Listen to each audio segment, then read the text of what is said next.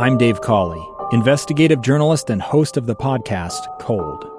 In October of 1985, a woman named Sheree Warren left work at a busy Salt Lake City office. To meet her estranged husband at a downtown auto dealership. She never made it home. Sheree's car surfaced weeks later in Las Vegas. In the parking lot of a hotel casino. No one knows how it got there. Strange. It was strange. Both Sheree's estranged husband and her boyfriend raised suspicion for investigators. I kind of thought that he might have done something. But no arrests were ever made. In Cold Season 3, we dig into double lives, make new connections in the case, and examine the difficulty raised by reasonable doubt. We want answers just as much as anyone else. They have creeps like that now, too, so nothing's changed. That's the new Cold Season 3 The Search for Sheree, now available anywhere you get your podcasts.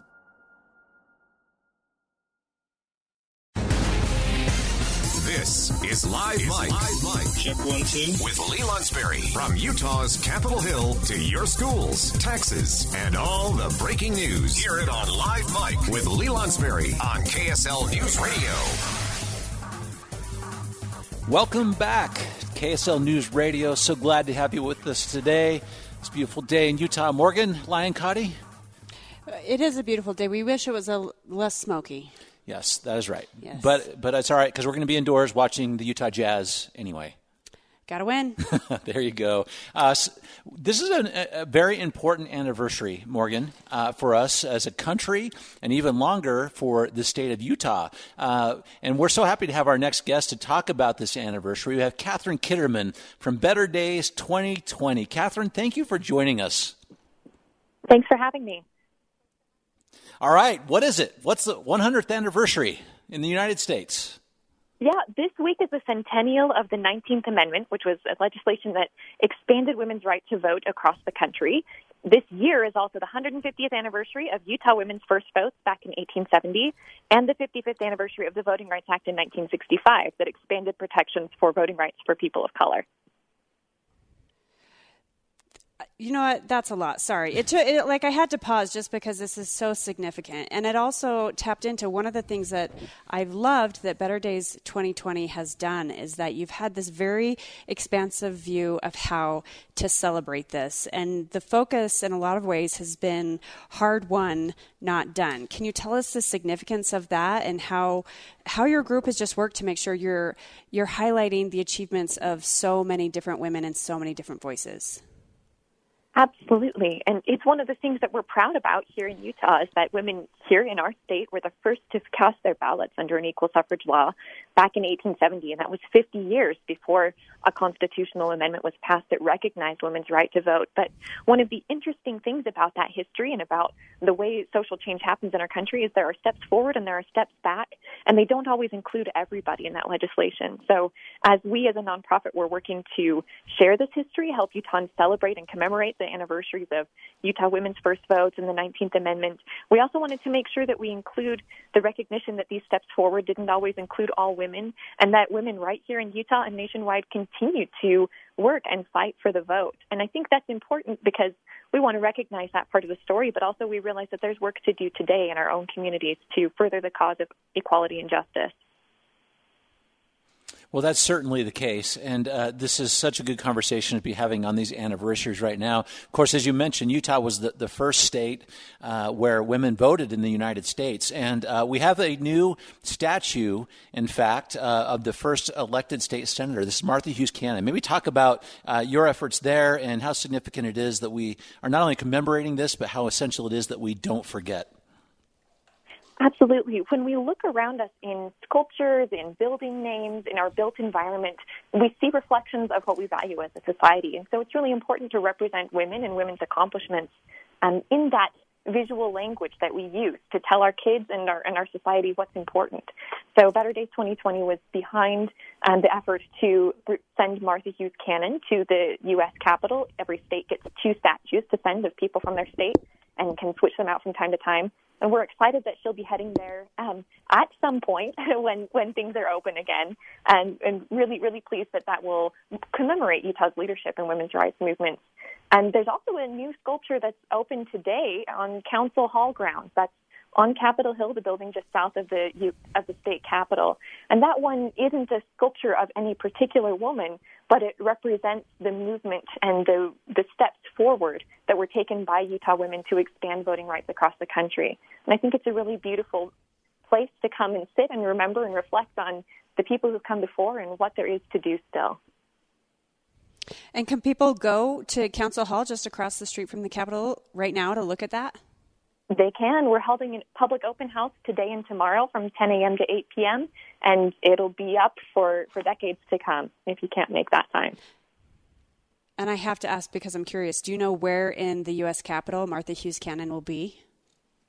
It depends on the architect of the Capitol, and that those decisions will have to come in future days when the when the Capitol's open. But I would love to see her in a prominent position. Yeah, we hope she's somewhere really good.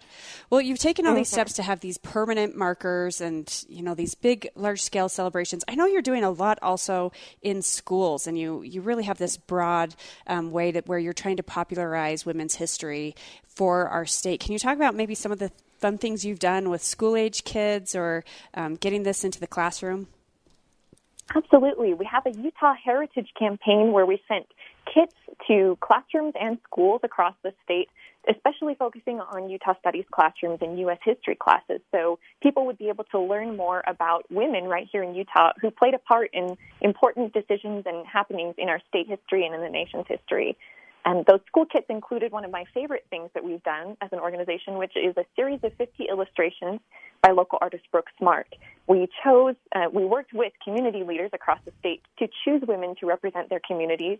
And Brooke worked with their family members and historians and, and descendants to represent them in their work in a, in a beautiful way. These illustrations are colorful, they're vibrant, and they tell the stories of these women in, in ways that I think sometimes photographs miss out on. So we've enjoyed sharing those with school kids. We've done a lot of programs and educational resources, and we have a lot available on our website at utahwomenshistory.org. And I will admit, I'm a fan of those. I have used the coloring pages in my kids' preschool classes, and I used the cards um, for this fun trivia game I did with my son's fourth grade class. And at the end of it, I told the teacher, I said, Hey, I don't think I'm going to use these. Do you want them? And she was so excited, and she said, Yes, because we do an icons uh, assignment with the student, and I'm always looking for great new visuals for my students. So those are going to be put to good use to in West Bountiful Elementary. Absolutely right. Speaking of the visuals, uh, every once in a while I see uh, one of those great license plates, the first to vote license plates. Uh, maybe you can talk about that a little bit too, because that's something you can you can get uh, if you want to order those also, right?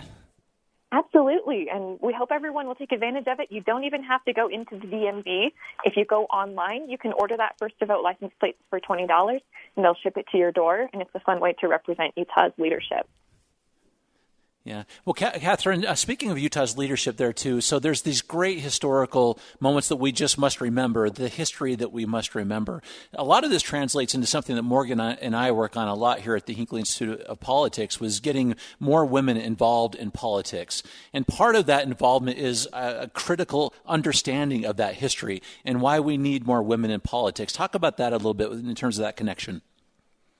Yeah, as a historian of suffrage, I think a lot about the reasons why women a century ago, 50 years ago, 150 years ago wanted the right to vote. Why they said that they should be part of that political process and the decision making process in our government. And there are so many reasons. Um, but one of the main things that these women were pushing for with the right to vote was that they wanted to make positive change in our society. There were policies that they cared about clean air, water, education, health, uh, maternal and infant health, so many things that they wanted to do, and they needed power, uh, both politically in their in their vote and in their representation to do that. And I, I believe that the history of our country really shows that that when more people are included at the table, when more perspectives are represented in those rooms where decisions are made, that we come out with better outcomes. And hopefully, when we look back and we see some of the sacrifices and the and the, the changes that women pushed for in the past, that can inspire us to, to do our own part today, to dig in and think about what we'd like to change and, and work to make that happen. So, Catherine, what's next? The name Better Days 2020 implies that you're really focused on this year. What What's next for Better Days 2020 and for your efforts? We'll be pivoting a little bit. We'll continue to share women's history on our social media accounts at Better Days 2020. So you can follow us along there, and we'll continue to partner with organizations across the state who are finding and sharing more stories of the leading women in our state so we can all learn from their example and be inspired by their actions. Well, we're thrilled about that, Catherine. We're so grateful for all you're doing. Uh, on this just this important I- issue, and of course, this anniversary is something we should all spend some time thinking about because it is important, important part of our history, but it's also a part of our path forward. So, thank you all that, for all that you are doing and your great efforts so far. Thank you. Two years ago, Americans watched in horror as a crisis unfolded at the Kabul airport. She was tear gassed and beaten. Images of thousands desperate to escape Taliban oppression filled our news feeds. More than 80,000 Afghans made it to America. But the story didn't end there. It was very cold. There was no power, no heat. Who would help our newest neighbors? I'm Andrea Smardon. In Stranger Becomes Neighbor, you'll hear the stories of some remarkable refugees who left their homes and their dreams behind only to start over from zero. Their only possession was three blankets. And you'll meet Americans who stepped up to help them. You want me to come when you deliver your baby. What can one person do in the face of an international disaster decades in the making? That's Stranger Becomes Neighbor. Find us at kslpodcast.com. Follow us on Apple Podcasts or anywhere else you listen.